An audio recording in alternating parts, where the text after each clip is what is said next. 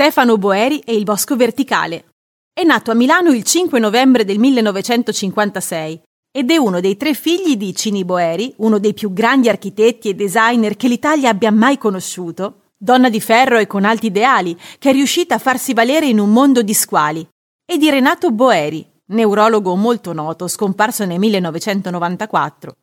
Seguendo e appassionandosi al lavoro della famosa mamma, Stefano si iscrive e si laurea in architettura presso il Politecnico di Milano nel 1980. Nel 1999, insieme a Gianandrea Barreca e Giovanni Lavarra, fonda il Boeri Studio.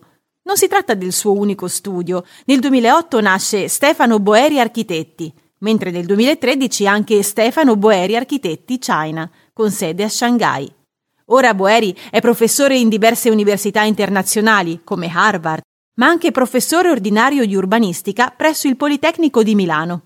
Sicuramente la sua opera più nota è Il Bosco Verticale. La realizzazione è stata portata a termine nel 2014 e gli ha fatto ottenere parecchi riconoscimenti.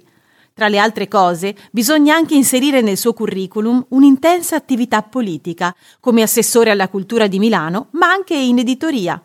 Infatti autore di diversi volumi come Bio Milano, glossario di idee per una metropoli della biodiversità.